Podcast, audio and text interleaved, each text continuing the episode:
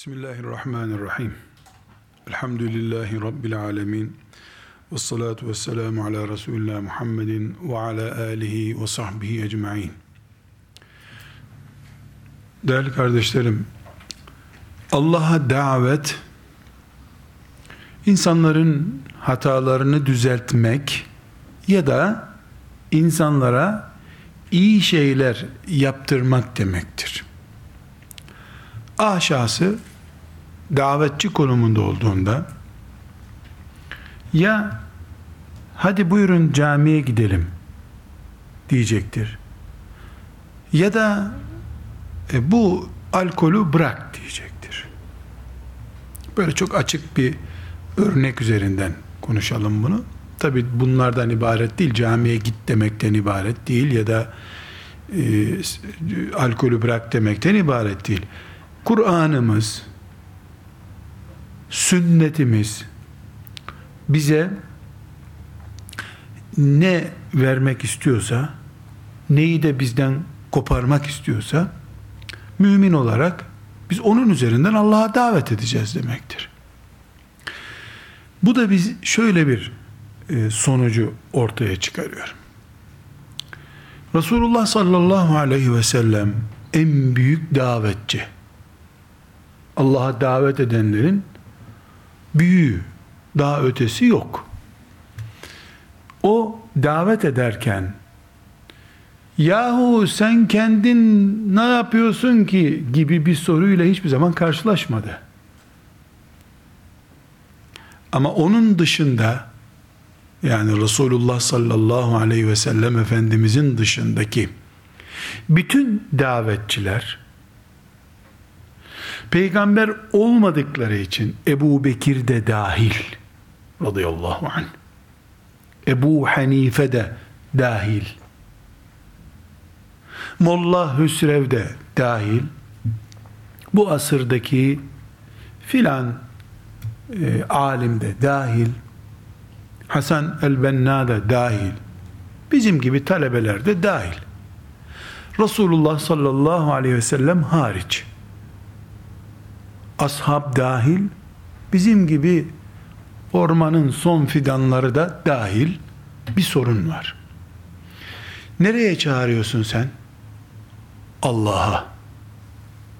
Ahlakın güzelliğine, şeriatın tatbikine, en küçük menhiyatın yani yanlışın yapılmamasına davet ediyorsun. Peki sen Peygamber aleyhisselam gibi eksiksiz biri misin? Masum musun? Mümkün mü masum olman? Hatasız olman? Sadece e, konuşurken hata yapmamayı kastetmiyorum. Mesela şöyle bir örnek verelim. Ahmet Efendi Allah'a davetle mükellef bir mümin aile konusunda konferans veriyor. Aile konusunda konferans vermesi ne demek? İnsanlar eşinize iyi davranın demek.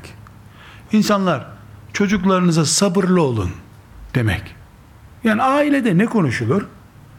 Eşler arası ilişkiler, ev düzeninin israf üzerine olmaması, çocuklara merhametli davranmak, işte ailede ne konuşulursa bunları Ahmet Efendi 500 kişilik bir konferans salonunda konuşuyor kabul edin ya da bir aile ortamında sorunlu bir aileye gitmiştir. Onu ya da onlar ona gelmiştir. O da anlatıyordur. Ya o insan işte hanımına sabreder kardeşim diyordur. Misal çocuğunu dövmemen gerekir diyordur. Şimdi bu insan Resulullah sallallahu aleyhi ve sellem olsaydı bir Allah kulu müşrikler de dahil çıkıp diyebilir miydi? Ya Muhammed sallallahu aleyhi ve sellem sen dövüyordun ama Fatma'yı böyle bir şey vaki değil. Dövmeyin dediyse zaten dövmemişti kimseyi. Sabredin dediyse hanımınıza sabrediyordu. Onun dışında Ömer bu nasihatleri yaptı. Onun en yakın sahabesi ama kadın boşamıştı. Oğlunu da kırbaçladı Ömer üstelik. Mısır'dan çağırttı oğlunu. Kırbaçla vurdu işte yaptığı bir yanlıştan dolayı. Şimdi sorunu ortaya koyuyoruz. Allah'a davetle mükellefiz. Hele hele benim oturduğum koltuğum Allah'a davet uzmanlığı koltuğu. İnsanlar beni Allah'a davet eden adam olarak biliyorlar. Buna hoca efendi dediklerini kabul edin. Bir şey değişmiyor. Yani adı hoca efendi, alim, konferansçı, çağa göre isim değişsin önemli değil. Bunun en baştaki adı nedir? وَمَنْ اَحْسَنُ قَوْلًا مِمَّنْ دَعَا اِلَى اللّٰهِ وَعَمِلَ صَالِحًا ve kâle inneni minel müslimin. Da'a ilallahi. Allah'a davet eden. Bitti. Kur'an Allah'a davet eden diyor. Sen buna hoca efendi de, imam efendi de, müezzin efendi de, müftü efendi de, Ahmet efendi de, yazar de, çizer de, boşver. Derdin bir ücret karşılığı olmadan yani vazifen ilkokul öğretmenliği değil, aile danışmanlık merkezi diye bir şirket kurmamışsın, Allah'ın şeriatının tatbiki için iki insana nasihat ediyorsun. Bunu ister yazarak yap, ister çizerek yap. Vazife bu. İki, B fıkrası bunun. Bunu yaparken biz Resulullah sallallahu aleyhi ve sellemi başımızda taç görüyoruz. Örneğimiz o. Çünkü Allah'a davet eden yüz küsür bin peygamberin başında o. Dolayısıyla Allah'a davet misyonunun en mükemmel, en güzel örneği o. O Allah'a davet etti, iyilikleri yaymaya çalıştı, kötülükleri engellemeye çalıştı. İnsanlar Resulullah sallallahu aleyhi ve sellemin üzerinden onu tenkit edebilecek bir eksiklik bulamadılar. O da insandı. O da mahluktu ama Allah'a davet ederken arkasında arıza bırakmadı hiç. Kimse onun mesela aile konusuysa konuştuğumuz şey kimse onun eşlerine zulmettiğini iddia edemedi. 3-5 tane de değil 11 tane eşi oldu. Hiçbir eşi zalim diye ona hit, hitap etmedi. Mahkemeye verecek hale geldiğini iddia etmedi. Ee, evet kemal Allah'a mahsustur ama hataya karşı ufak tefek insani arızalara karşı Allah peygamberini korudu. Gülecek, gülünecek hale getirmedi peygamberini Allah Teala. Bu da ikinci B madde. C maddesi onun dışında Ebu Bekir'den başladık. Bugüne kadar ormanın yeni fidanları olan inşallah biz de Allah'a davet edenlerden oluruz. Derdimiz bu. Ama ne kadar olacağımızı Allah bilir. Büyük istiyoruz Allah'tan.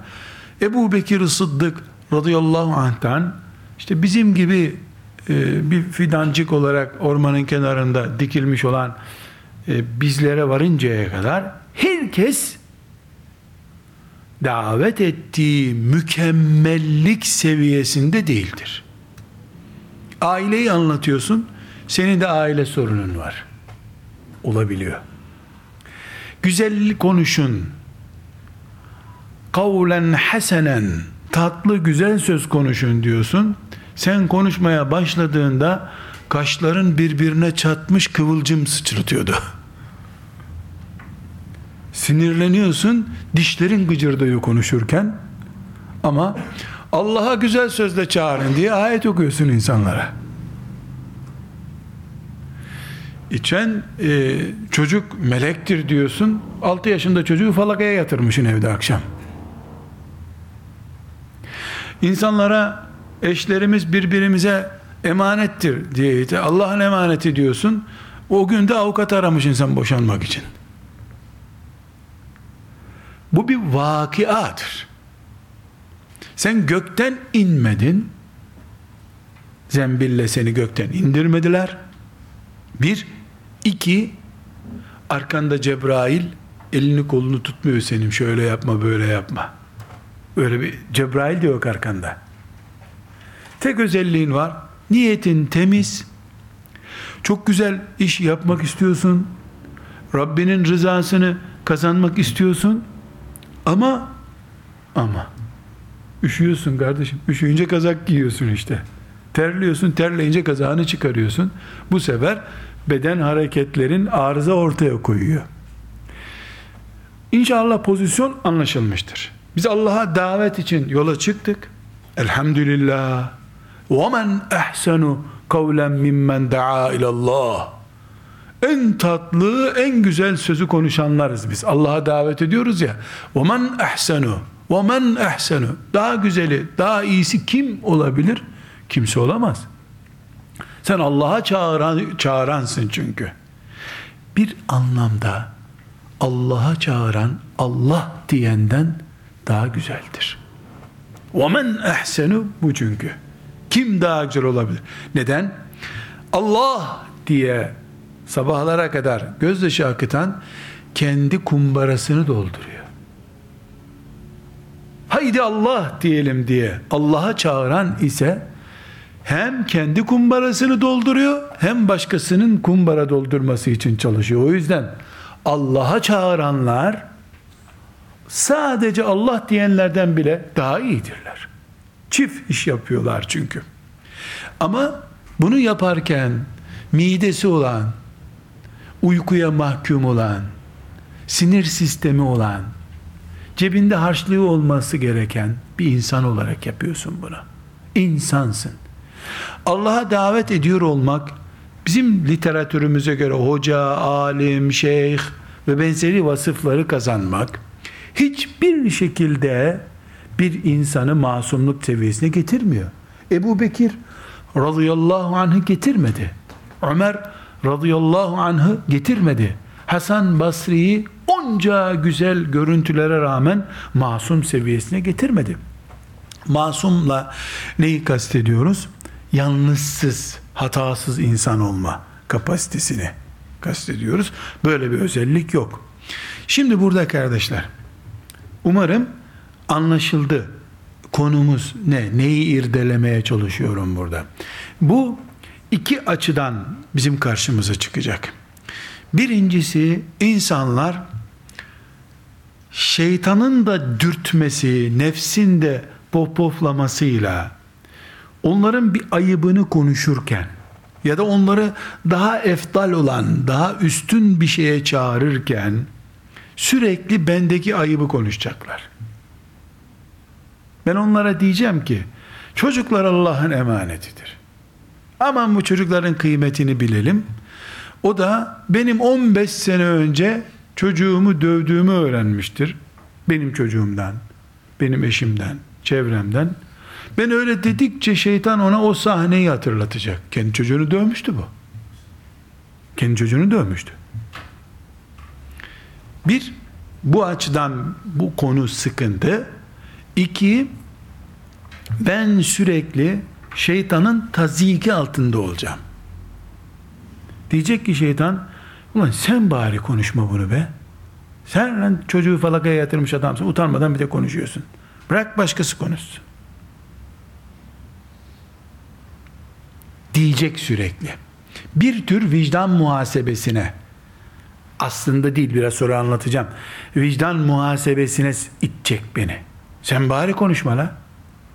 Tamam kadınları koruyalım eziyet etmeyelim diyorsun. Oh be kadın ne çekti senden lan? Kadın genç yaşta bunaldı. Sen bir de utanmadan böyle şeyler anlatıyorsun. Güya beni fantazi bir düşünceyle abluka altına alacak şeytan. Dinleyenlerime, muhataplarıma lan bu ne anlattığını diyor. Onları beni gözlerinde basit göstererek irdeliyor ve böylece etkiyi onların kulağında azaltıyor.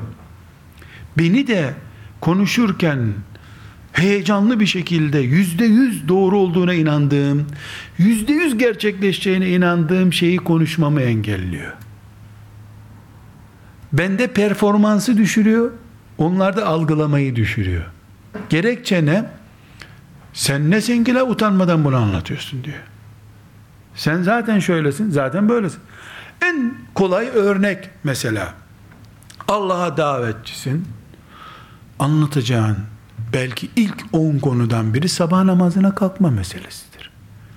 İnsanoğlu uykuya muhtaç. Uyumak istiyor. Uykunun en yüksek prim yaptığı an sabah namazı vakti. Kıyamete 10 bin sene daha varsa bu 10 bin senede yaşayan bütün Allah'a davet edenlerin birinci, ikinci, bilemedim beşinci konusu sabah namazıdır. imandan sonra. Biz o zaman hayatında hiç sabah namazı kaçırmamış birisini bulup onu anlattırmamız lazım. Sabah namazına kalkmanın önemini. Böyle biri var mı? Resulullah sallallahu aleyhi ve sellem bile sabah namazı kaçırdı. Ama cihatta kaçırdı tabi. Akşam film seyrettiği için değil. Cihatta yoruldular. Mola verdiler. Bilal'i nöbetçi bıraktılar. Bilal saat 11 gibi uyandı. Nöbette uyudu. Yani kıyamete kadar yaşayan bütün müminler bilir ki bu uyku değildi. 40 gün yollarda süründüler, yürüdüler. Yani 10 dakika bir kestirelim dediler, 10 saat uyudular. Melekler yer gök onlara helal etmiştir o sabah namazını. Keşke hep sabah namazlarını bunun için kaçırmış olsaydık. Hiçbir zarar yok. Buna rağmen Efendimiz sallallahu aleyhi ve sellem kalkın kalkın kalkın burada sabah namazı kaçırdık. Aman burada lanet iner bize gidelim dedi. Gittiler oradan. Buna rağmen. Ama biz öyle değiliz ki. Hadi Blue çağından öncesini helal ettik. E Blue çağında 15 yaşından işte 30 yaşında konuşuyorsun bir yerde. Biri çıkıp hoca efendi bir dakika bir dakika bir dakika bir dakika. Kaç senedir sen baligsin? 15. 15 senedir hiç sabah namazı kaçırmadın mı? Ne konuşuyorsun bize burada? Sen koca hoca efendi olarak 5 kere kaçırdıysan 45 kere de bizim hakkımız. Dese ne diyeceksin? En basit örnek bu, en pratik örnek bu. Şu şekilde başlasan, aziz kardeşlerim, karşınızda beş yılda beş kere sabah namazı kaçırmış biri olarak bulunuyorum. Onun için gelin size sabah namazını kaçırmamanın önemini anlatıyorum. Eşekten düşen biriyim. Size onun için anlatıyorum desen bir tür hani tevazu göstererek girsen konuya Allah razı olsun dedirtirsin şeytana. Sen bir dedin ya ben beş kere kaçırdım. İnsanlar elini şakağına koyup şeytanın dürtmesiyle ulan bu adam Kur'an okudu mu gözü yaşarıyor. Cennet dedin mi adam kendini orada hissediyor. Babası da alim adam. Senelerce de ihya okuyor. Kur'an'ı ezber biliyor. Manasını anlıyor. Beş senede beş defa sabah namazı kaçırmış. Vay be. Demek ki ben Kur'an'dan iki sure zor biliyorum. Anlamıyorum. Babam da zoruna bir adamdı. Annem daha yeni örtündü. Ulan ben beş senede beş defa kılsam yeter. Demesine yatırım yapmış oluyorsun. Sen böyle deyin diye konuşmuyordun. Sen ne diye sen de namaz kaçırdığını anlattın. Yani hepimiz kuluz, garibiz, zavallıyız. Evet ben de sabah namazı kaçırdım ama sonra çok büyük tövbe ettim. Akıllandım bari siz kaçırmayın diyesin oluyor. Ama bunu bedel olarak ödetiyor şeytan. Bunu dedin ya yani seninle bir yerde bir görüşse sana bir kahve ikram ederdi şeytan. İşini kolaylaştırdın çünkü onun. Genelde buraya küçük bir dipnot koyalım. Baba ve anneler bunu çok yaparlar bu hatayı. Çocuğu karşısına alırlar. Yavrum biz gençtik. Bize kimse nasihat etmemişti. Biz bunu yaptık. Sen yapma yavrum. Şimdi aklınca baba sıcak temas kurmaya çalışıyor çocuğuyla. Anne kızıyla sıcak ilişki kuruyor, duygusallık kuruyor. Yavrum biz sigaranın kötü olduğunu bize kimse söylememişti. Bizim köydeki imam da içiyordu sigara zaten.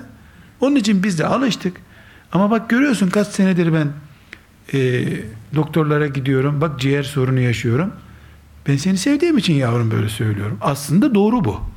Bu macera doğru. Ama bir noktadan sonrasını o çocuk alacak. Demek ki 25 yaşına kadar bu zevki yaşamak lazım. Sen 30 yaşında doktora gittiğin için ciğerinde sorun var. Ben 25'ten itibaren çekerim. Çok basit bir mesela sigaradan örnek veriyoruz. Böyle konuşan bir babaya çocuğunun dediği cümleyi size aktarayım. Gülmekten çatlarsınız. Dedim ki baban doğru söylüyor ama dedim. Hocam dedi o dedi içine kadar çekiyor sigarayı ben babamdan ibret aldım içime çekmiyorum ağızdan içiyorum dudak sigarası içiyorum ben dedi. Şunu unutmamamız gerekiyor. Ben, sen, herhangi birimiz bilemedin 100 sene yaşıyoruz bu dünyada. 100 senede babamız yaşadı 200. 100 de dedemizin hatırasını biliyoruz 300. Şu fani dünyada bilemedin 300 senelik tecrübemiz var bizim. 300 senede 300 bin insanla karşılaşıp onların birikimini kullanmış olabiliriz. Melun iblis ilk insandan beri bu tezgahta iş yapıyor. Lep demeden leblebi değil, değirmenden çıkacak unu bile kestiriyor. Ben ne kadar tecrübeli olursam olayım, sayılarım mahdut benim. Yani 50 senede, 100 senede her dakikada bir insanla tokalaşıp tecrübem olsa işte birkaç milyon insan tecrübem var demektir bu. 20 bin senedir insanlıkla uğraşıyorsa şeytan insan sayısı kadar deneyimi var. Dolayısıyla sen çok tatlı, duygusal bir şekilde yavrum biz bu melanete dadandık fakat görüyorsun sürünüyorum doktorlarda. Dediğin zaman aptalca sen ciğerlerine kadar çekmişin ciğerlerini çürümüş. Dudak sigarası iç. Kıvırıyor şeytan. Ve de senin nasihatından zehir üretiyor. Böyle örnekler veriyorum. Neyi anlatmak istediğimi anlamanız için. Biz davetçi olarak, Allah'a davet edenler olarak ciddi bir sorunla karşı karşıyayız. Biz kendimizi anlatmıyoruz. Allah'ı ve Allah'ın şeriatını anlatıyoruz. Ama eksiksiz olan, mükemmel olan, daha iyisi olmayacak olan şeriatı anlatıyoruz, biz eksiyiz. Şeytan anlattığımız şeriata değil bize baktırıyor. Ben Bakara Sure-i Celilesinden mümin ahlakını anlattırıyorum. İnsanlar beni yok sayıp Bakara Sure-i Celilesinden Allah'ın ne istediğini anlamaları gerekirken bana bakıyorlar. Ya bana bakar bu insanlar benim üzerimdeki kötülüklerden e, kötü etkilenirler diye hiçbir iletişim kurmamam lazım. Veda edip gitmem lazım. Allah'a davet etmemem lazım. O zaman kim Allah'a davet edecek? Ben 80 kusurluysam e, 40 kusurlusu bulunabilir. İnsan olarak kusursuz kimse yok ki. Abdullah'ın oğlu Muhammed bir kere doğdu sallallahu aleyhi ve sellem. Bir daha doğmayacak ki. Cebrail kimseye gelip bir isim e, ben seni koruyacağım demeyecek ki ve eyyednahu bi ruhil kudüs İsa aleyhisselam için. Bir tek onu arkasından Cebrail'le hep koruduk diyor allah Teala. E peygamberlere geliyor. Başkasına gelmiyor ki. Bu arkadaşlar şöyle bir sorun ihdas ediyor. Tasavvuf lisanında mürşidi kamil diye bir kavram vardır. Mürşit yönlendirici demek. Yani hoca diyelim biz. Kamil tam demek. Arızasız demek. Tasavvufu inkar reddiye manasında kullanmıyorum bunu. Buraya bir kırmızı çizgi çizelim. Tasavvufun gerekliliği, gereksizliği anlamında değil. Ama mürşidi kamil ihtiyacı nereden doğdu ve şu anda ne diye kullanılıyor onu konuşuyorum. Mürşidi kamil eksiksiz hoca demek. Tasavvuf erbabı başlarındaki insana eksiksiz örnek mürşit diye bakıyorlar. Bu onların o mürşit tarafından söylenen, yönlendirilen her şeyi alma mecburiyeti doğuruyor beraberinde. Sonra o mürşit kazara namaz kılarken esneyecek olsa bir hikmete binaen olduğu için müridi de esnemeye çalışır.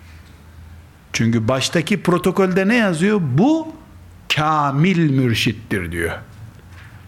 Halbuki kemal Allah'a mahsustur. Eksiksiz olmak Allah'tır. Allah'a aittir. Resulullah sallallahu aleyhi ve sellem bile beşerdir. Abduhu ve resuluhudur. Kuldur. Eksiksiz değildir. Resulullah sallallahu aleyhi ve sellem bile kamil mürşit değildir. Bedir'de sahabi geldi. Efendimiz hani bir yer strateji tartışması yapılıyordu orada. Şuraya yerleşin dedi. Sahabi geldi dedi ki ya Resulallah bu sana Allah'ın emri mi ordumuzu buraya koymamız? Yok dedi Efendimiz sallallahu aleyhi ve sellem. Ben böyle uygun gördüm. Yanlış ya Resulallah dedi. Neden yanlış dedi? Kuyuları arkamızda bırakarsak düşman su almak için bizi geçmesi gerekir. Geçemeyeceği için bizi akşam susuzluktan kıvranıp kaçıp giderler dedi. Biz ise kuyuları önümüze bıraktık sizin yerleştirmenizle. Düşman geldiğinde onlar kuyuları işgal edecek, bizi susuz bırakacaklar dedi. Doğru söylüyorsun dedi Efendimiz. Soru çok önemli ama. Ne diyorsa abi bunu sana Allah mı emretti diyor. Allah emrettiyse yandık kavrulduk başımızın üstüne. Sen sen bunu emreden strateji yanlış. Efendimiz de doğru söylüyor kardeşiniz bu tarafa geçin buyurdu. Kamil mürşit eksiksiz demek. Ee, Resulullah sallallahu aleyhi ve sellem'in ortaya çıktı. Uhud'da aynı vaka oldu. Gençlerin baskısıyla Efendimiz sallallahu aleyhi ve sellem e, savaş stratejisi değiştirdi ve Uhud'da bir zarar çıktı ortaya. Kamil olsaydı Efendimiz sallallahu aleyhi ve sellem yani Allah'taki kemal vasfı sıfatı Peygamber aleyhisselam efendimizde de olsaydı ashab böyle soru sorup itiraz edemezlerdi. Tasavvuftaki bu kavram mecazidir.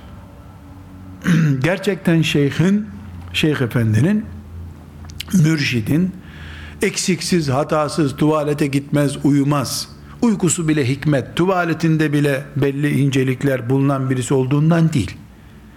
Sen ben gibi değil, bu tekkede bizden daha üstün birisidir bu manasında abartılı bir kelimedir. Mürşidi kamil. Bu mürşidi kamil kavramı tasavvufun etki gücünü de artırmıştır ama. Öyle önüne gelen dün tarikata giren bugün ne yapıyorlar ne biçim zikir bu filan diyemiyor. Sıradan biri değil çünkü mürşid efendi. Mürşide ilmi kapasitesi de sorulmuyor. Neden? Çünkü bir diploma ile o makama gelmiyor. Her halükarda tekrar vurguluyorum. Biz dışarıdan biri olarak tasavvufta hata gördük şunu düzeltelim diyecek halimiz yok. Bir ekoldür, bir sistemdir bu. Sistemin iyisi kötüsü kendi erbabı arasında düzelmesi gereken bir şey. Ama Allah'a mahsustur kemal sıfatı. Kullarda kemal olmaz. Bu mürşit nasıl kamil oluyor sorusunun cevabını bu bir mecazi kavramdır. Yoksa ilahlaşmış bir mürşittir bu diye kullanmıyor bunu kimse. Böyle kullanan zındık oğlu zındıktır zaten. Öyle kullanan da olmaz. Kimse kullanamaz bunu böyle. Allah'a ait vasıflar e, İsa'ya geldi diye düşünen bütün Hristiyanlar müşrik oldular. Sen bir benzerini kalkıp başındaki tekkenin başındaki tarikatın başındaki insan için kullanamazsın herhalde. Ama her halükarda e, bu örneği verme ihtiyacı neden hissettik? Dedik ki biz Allah'a davetle mükellef insanlarız. E, bu davetimiz karşımıza bir sorun çıkarıyor. Ne sorun çıkarıyor? İnsanlar bizim kamil olmadığımızı görecekler. Kamil olmayan biri olarak ne anlatıyorsun la sen ne kaval çalıyorsun böyle diye içlerinden bize refleks gösterecekler. Bu refleksi ne yapacağız? Onu konuşuyoruz. Bu arada çok cazip bir örnek olarak işte bu refleksi gidermek için ortaya çıkmış bir kavram olan mürşidi kamili örnek olarak konuştuk. Umarım ne konuştuğumuz anlaşılmıştır. Şimdi nasıl bu sorunu çözeceğiz? Bu sorunu çözmek için hangi taktikleri kullanabiliriz? Kısaca buna da değinmemizde fayda var. Kardeşlerim bir kere bu insanlık sorunudur. Yani kamil olamamak, arızalı olmak. İyi hoca efendi olmak veya çok alim olmak, çok geçmiş iyi olmak, medresenin büyük olması hiçbir şey değiştirmiyor. Olsa, olsa, olsa ashab-ı suffadan yetişmiş bir Ebu Hureyre olabilirdin. Var mı dünyada Resulullah sallallahu aleyhi ve sellemin mescidinin yanında Cebrail ile komşuluk yaptığın bir medrese olan ashab-ı suffadan yetişmekten daha büyük bir talebelik var mı kardeşim? Orada yetişip Ebu Hureyre oldun diyelim. Ebu Hureyre de bu sorunla karşılaştı. Ayşe annemiz ne yapıyorsun Ebu Hureyre diye öyle bir azarladı ki onu. Bu Ebu Hureyre nereden öğrenmiş bunları diye sorduğu oldu. Yani Ebu Hureyre kimin talebesi? Resulullah sallallahu aleyhi ve sellemin talebesi. Malzemesi de İslam'da mantık diye bir ders okuduğundan elde ettiği malzeme değil. Birinci el kovandan süzdüğü balı kullandı. Ayet ve hadis kullandı. Mantık oyunları da yapmadı. Allah diyor, Resulullah diyor dedi. Ama Ayşe annemizin şamarından kurtaramadı kendisini. Ebu Hureyre ol, Ümmü Hureyre ol, ne olursan ol, insansın. Unuttuğu oldu. Kendi geçmişindeki hataları oldu. Anlatım taktikleri hatası yaptı. Yapması gerekiyordu zaten. Meşhur kadının Ömer'i susturduğunu hatırlıyorsunuz. Ne yapıyorsun sen Ömer? Ayet aykırı konuşuyorsun dedi. Minberde Ömer çıt kesildi. Doğru söylüyor kadın dedi. Ömer yanlış yaptı bu işi dedi. Ömer de olsan ki Resulullah sallallahu aleyhi ve sellem Ömer hakkında ne buyuruyor? Hak yani Allah'tan inenler Ömer'in mantığıyla iniyor diyor. Ömer peygamber değil ama yani sanki böyle peygamber süzgeci gibi bir süzgeç var kafasında. Buna rağmen kadınlar Ömer'i susturdular. İbn Abbas'ın olmadığı bir toplantıyı başlatmadı hiçbir zaman. Bilal nerede? Bilal nerede diyor. Bilal bir köle işte eski bildiğin köle. Gelsin gelsin Bilal'in sansürü iyi diyor. Bilalsiz olmuyor. Korkuyor Bilalsiz konuşursam yanlış bir şey söylerim diye. İnsanız. Bunu doğal karşılayacağız. Ama bu doğallık hatayı basit görme rehaveti getirmeyecek bize. İkinci nokta da bu. Evet hatalıyız, eksiyiz. Aferin maşallah ne güzel hatalar yapmışsın da demeyeceğiz kendi kendimize. Süreklileştirdiğimiz bir hatamız da olmayacak. İnsanız, ayağımız kayar ama dağdan yuvarlanmayız. Kayınca tutarız bir dala. İnsanız diye yuvarlanıp gitmek yok. İnsanız, kayarız, yuvarlanmayız diyeceğiz. Bu önemli. İkincisi, biz insanların anlattığımız, yazdığımız, Allah'a davet olarak yaptığımız çalışmalarımızda yüzde yüz sonuç alacağız diye bakmıyoruz gözlerine. Yüzde yüz diye bir şey yoktur. ağacı yontarken yüzde yüz istediğin şekli verirsin. İnsan ağaç gibi yontulmaz. Muhakkak bir fire payı vardır. Bir fire olması lazım insanda. Bizim de onlar gibi yani anlattığımız kitleler gibi eksikli insan olmamız bu fire üzerinden e, konuşmamızı gerektiriyor. Yani yüz anlattık sonuç yüz olmuyor hiçbir zaman. 80 olur 90 olur. Eğer biz elimizde cigarayla insanlara sağlığı korumak Allah'ın emanetidir diye konuşma yaparsak yüzde beşlere düşürürüz bunu. Geçmişimizde bir sigara macerası varsa yüzde kırklara düşer. Hiç sigara içmeyen birisi ise yüzde doksanlarda kalır. Hiçbir zaman yüzde yüz olmaz zaten. Örneği yok bunun. Peygamberler konuştular da başta sevgili Peygamber aleyhisselam Efendimiz olmak üzere yüzde yüz olmadı ki bu. Yüzde yüz etki etmedi. Ebu Bekir'de yüzde yüz tesir etti. Osman'da yüzde doksan beşte kaldı. Ortalama insanlık ortalaması kitle olarak yüzde yüzü bulmuyor hiçbir zaman. Dolayısıyla bizim bunu sorun etmemiz gerekmiyor. Bu bizim sorunumuz değil. Bu kumaştan elbise böyle yapılıyor. Bitti. Ama ben ön tedbirli yaşamam gerekiyor. Mümin olarak arızasız konuşmam. Mesela en başta verdiğim örneklerden biri olarak çıkıp da biz de zamanında bu melaneti tüttürdük durduk senelerce. Şu dişlere bak hep bundan döküldü zaten. Sakın siz içmeyin diyen bir saf olmamam gerekiyor. Sorulduğunda da yalan da konuşmam. Bir dakika hoca efendi siz içtiniz mi hiç? Aa, biz yerli sigara bile içmezdik diye aptalca kendimi ele vermem. Allah affetsin. Biz de e, cahillik yaptığımız oldu tabi. Derim eğer sigara geçmişim varsa veya başka bir şey.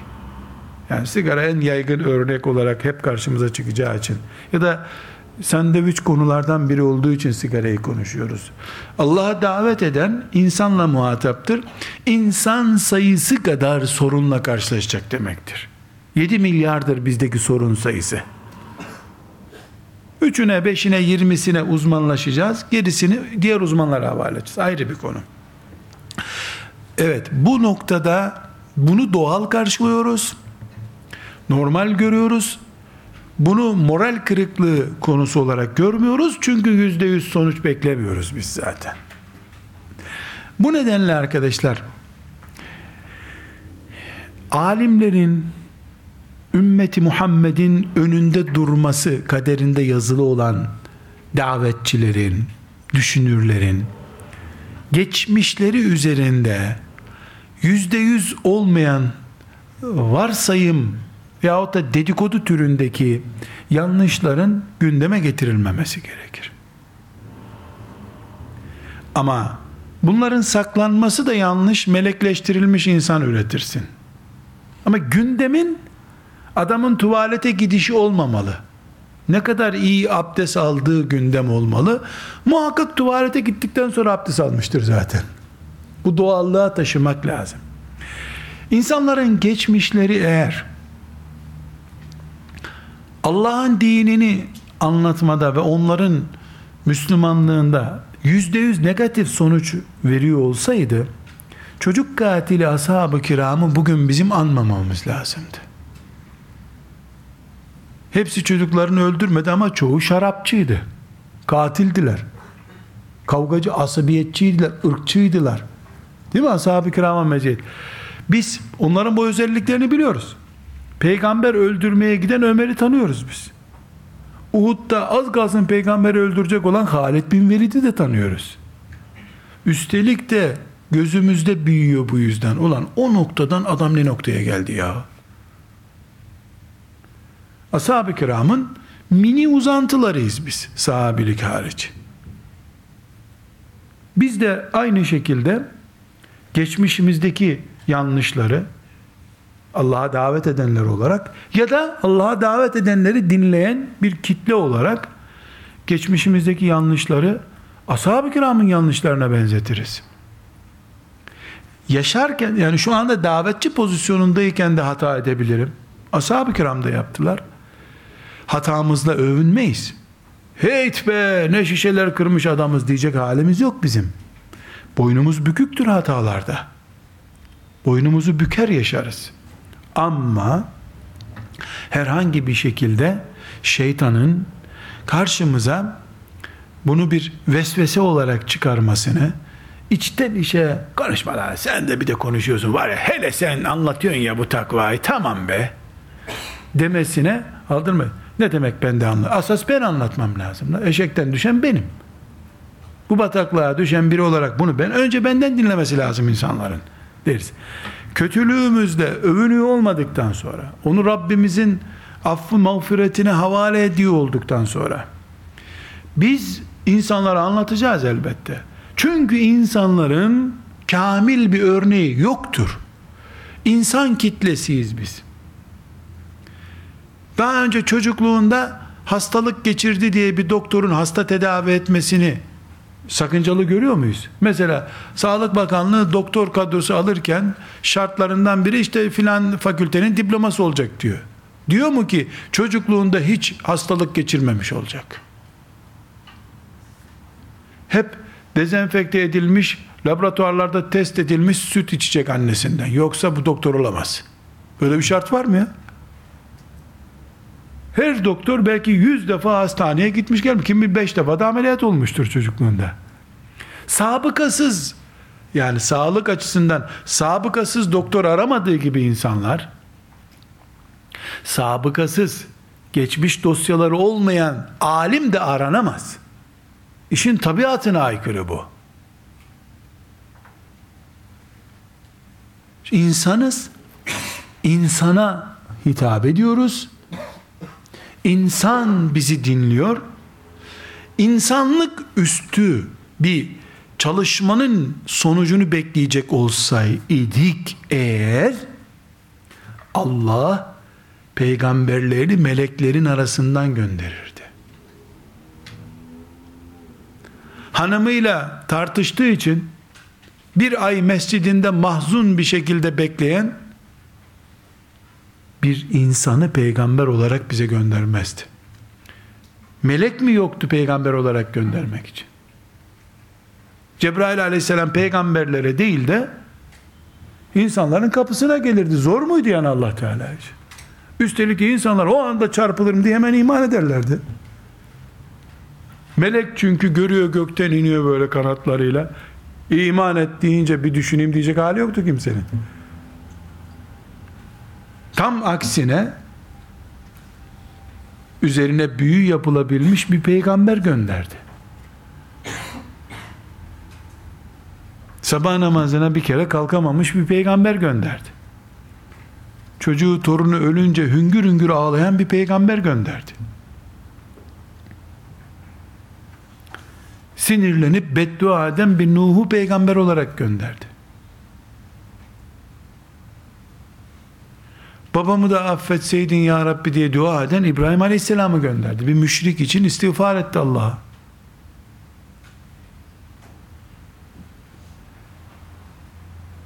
hanımının üzerine aldığı ikinci hanımıyla aralarındaki tartışmalardan bunalıp bir hanımını gurbete götüren İbrahim'i gönderdi Allah. İnsana hitap eden insan olması doğaldır. O insanı da insanlık standartları dışında beklersek eğer insana insan hitap ediyor ama o onlar gibi değil. Yine doğallık bozulmuş oldu. Evet. Saçımız dökülecek, berberlik yapacağız. Bir sıkıntısı yok. Şöyle bir kanun yok değil mi? Berberlerin saçı gür olması lazım. Saçı dökülmüş berber olur mu la? Diyor mu kimse? Bana ne onun saçından ya? Makası iyi kullanıyor mu? Kullanıyor. En süper berber o işte. Ama bir berber düşün kendi saçı çivi gibi, kirpi gibi saçları var. Fakat senin saçını kelaynaya çeviriyor. Yok canım lazım değil öyle. Bir tür bu örnekleri işte çoğaltabiliriz. Yani terzi yırtık gezebilir. Benim elbisemi güzel dikip dikmediği önemli. İnsanız doğal bir ortamda yaşıyoruz. Hocalığımızın, davetçiliğimizin, da Allah'a çağrışımızın, hataları düzeltmemizin de doğal olması gerekiyor. Bu bahsettiğim ayrıntılarına girdiğim konu arkadaşlar çok eskiden beri sorundur. Mesela İmam Nevevi'nin zamanında rahmetullahi aleyh böyle bir sorun varmış. Yani belli bir kesim insanlar olmaz. Hoca dediğin masum olacak, hatasız olacak gibi bir algılama içine girmişler ki İmam Nevevi rahmetullahi aleyh özellikle not düşüyor. Yani böyle bir mecburiyeti yoktur insanların. Hatasız kimseler konuşacak diye bir kural yok. Biz birbirimizin eksiklerini tamamlayan eksik insanlarız. Hepimizde bir eksiklik var. Birbirimizin eksiğini tamamlamaya çalışıyoruz. Melekler bizim hatamızı tamamlamazlar. Çünkü bu doğal bir yamalama olmaz o zaman.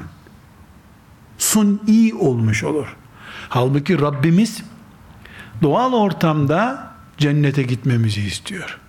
Öyle olacak olsaydı o zaman zaten e, alnımıza yazılmıştı bizim kaderimiz. Oturur bütün Müslümanlar, insanlar sonunda ne olacaksa o şekilde onları yaratmadan Allah cennete veya cehenneme sevk ederdi. Hayır. Kuli i'melû feseyerallahu amelekum ve rasuluhu vel mu'minun. Siz çalışın. Siz çalışın. Allah görecek. Peygamberi görecek. Tevbe suresinin 105. E, ayeti değil mi? Allah görecek. Bak pozisyona dikkat ediyoruz. Siz çalışın. Kul i'melu. Siz çalışın. Fe se yarallahu. Fe se yarallahu. İleride. Bu yani sonunda çalışmanın sonunda Allah görecek. Feseyerallahu amelekum. Sizin çalışmanızı Allah görecek. Ve rasuluhu peygamberi de görecek. Vel müminun. Müminler de görecek. Bizim çalışma mantığımız bu demek ki. Birbirimizin hatalarını göreceğiz. Hatayı reklam etmeyeceğiz. Hey geçmişinde kırdığın çanaklar diye bir konferans vermeyeceksin. Örtmek esastır. La yuhibbullahul cehra bis-su'i. Allah kötülüklerin konuşulmasını asla sevmez. Geçmişimdeki bariz hatalar diye briefing verilmez. Eskiden işlediğim günahların listesi diye noterden vesika çıkarttırma. Afallahu amma selefte. Rabbim geçmişimi mağfiret buyursun. Rabbim hatalarımı mağfiret buyur de. Allah geçmişleri kapatmıştır de. Tövbe de ciddi ol. Birilerinin kafasında şeytan onu irdelettiriyor olabilir. Bir örnek zikredeyim kardeşler davetçiler olarak İskenderun'da bayanlarla bir ders yapacağım. Kalabalık bir ortamda yani küçük bir yere kalabalık bir kitle koydular. Konuşuyorum 5-10 dakika geçti. Kadının biri bir dakika dedi. Ben de çok izdihamla oturuyor kadınlar. Bana da sürtünmemek için hep geride duruyorlar. Herhalde ezildi kadın filan dedim. Çok birden haykırdı. Buyurun bacı dedim böyle bakmadan. Ben size söylüyorum dedi. Buyurun dedim. Bir iki şey e, sordu. E, birincisi dedi ki ben televizyonda dedi sizi izliyorum. E, çok korkunç bir hoca görünüyorsunuz dedi. Korkarak geldim dedi. Hiç öyle canavar bir tipin yok senin dedi. Güldüm ne diyeyim şimdi? Bir şey daha soracağım dedi. Siz dedi tesettürlü bir kadın böyle bir şey birisi değil. Siz dedi ne zaman çocuk konusu konuşulsa gözleriniz yaşarıyor dedi. Çok mu işkence yapıyor çocukların sana dedi. Siz siz diyordu birden sanaya döndü iş. Kadın hazırladığı cümleyi birden değiştirdi çünkü. O siz siz derken sanalık hesap etmeden konuştuğunu gösteriyor. Dedim hanımefendi konuyu çok kötü böldünüz dedim. Burada başka bir mesele konuşuyorduk. Dağıttınız gündemi dedim. Ben öyle deyince onun yakınlarındaki bir kadın döndü hiç bana sormadan dedi ki kız senin iki tane güya çocuğun var. Yedi milyar çocuklu bir baba bu dedi. Bu ağlamayacak da ne yapacak dedi. O kadar mutlu oldum ki Allah razı olsun. O cevap veren kadın müthiş bir cevap verdi. Yani sen bunu sadece kendi ailesinin sorularını, sorunlarını konuşuyor zannediyorsun. Burada alıntı yapmak istediğim yer kardeşler. Bak ben konuşurken çocuk konusu geldiğinde hassaslaşışım, hassaslaşıyor oluşumu bir tanesi benim ümmetimi dert edişimin örneği olarak görmüş. Meyhanelerdeki gençleri, internet salonlarındaki gençlerin yüreğimi yaktığını anlamış kadıncağız. Öbürü ise oturup zavallıyı çocukları dövüyor herhalde evinde. Ah garibim diye. Kim bilir ne dualar da etmiştir bana. Çünkü kadın beni severek dinliyor. Bana ne dualar etmiştir. Ay Allah razı olsun. Adamı dövmeseler bari diye. Diyecek hiçbir şey bulamadım. Çünkü o kadının bu mesajı anlaması mümkün değil. Benim üzerimden duygusal bir şekilde çocuklarımın beni dövdüğünü zannediyor. Yahut da işte ne zannediyorsa ama bir tanesi de asıl e, şifreyi çözmüş. Çocuk deyince kendi doğurduğumu değil Muhammed Aleyhisselam'ın ümmeti olması gereken kitleleri düşündüğümü anlayıvermiş. Karşımızdaki insanlık bu arkadaşlar. Bunu değiştirmemiz mümkün değil. Yani Resulullah sallallahu aleyhi ve sellem'i dinlerken de kitle buydu. Çünkü insan bu yani. Mayamız bu bizim. Bir şekilde bunu değiştiremeyiz biz. Sen çok iyi hazırlanmış olabilirsin. Günlerce çalışmış olabilirsin. Ee, veya benzeri yatırımlar yapmış olabilirsin. Bir sıkıntı yok. Ama insan bu, maya bu, ölçümüz bu. Bu bizim moralimizin kırılma nedeni olmamalı. Çalışmalarımızda bu çizdiğim daireleri koruyorsak, reklamını yapmıyorsak kötülüğün, hey şuraya bak şu puzzle'lar ne hatalar işlemiştir. Biz ne goller atardık, offside'dı çaktırmadık hakeme filan gibi böyle güya bir kahramanlık yapıyor. Zübbelik aslında, berduşluk işaretleri. Böyle yapmadıktan sonra geçmişimiz, eksikliğimiz yani insan oluşumuz Allah davetimizi engelleyemez. İnsanlığın hiçbir zaman yüzde yüz kamil, eksiksiz, melek gibi bir adam olmayacak ki.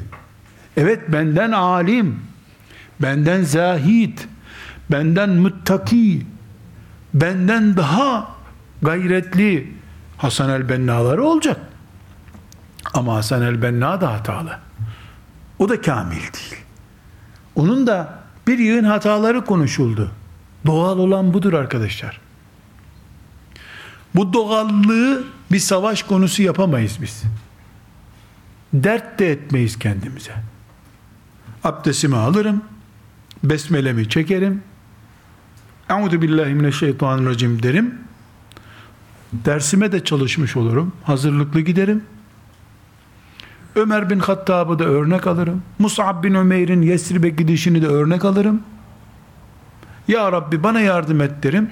Sabah namazına da o gün kalkmayı ihmal etmem. Akşam konferansım var diye hani çok çalıştım.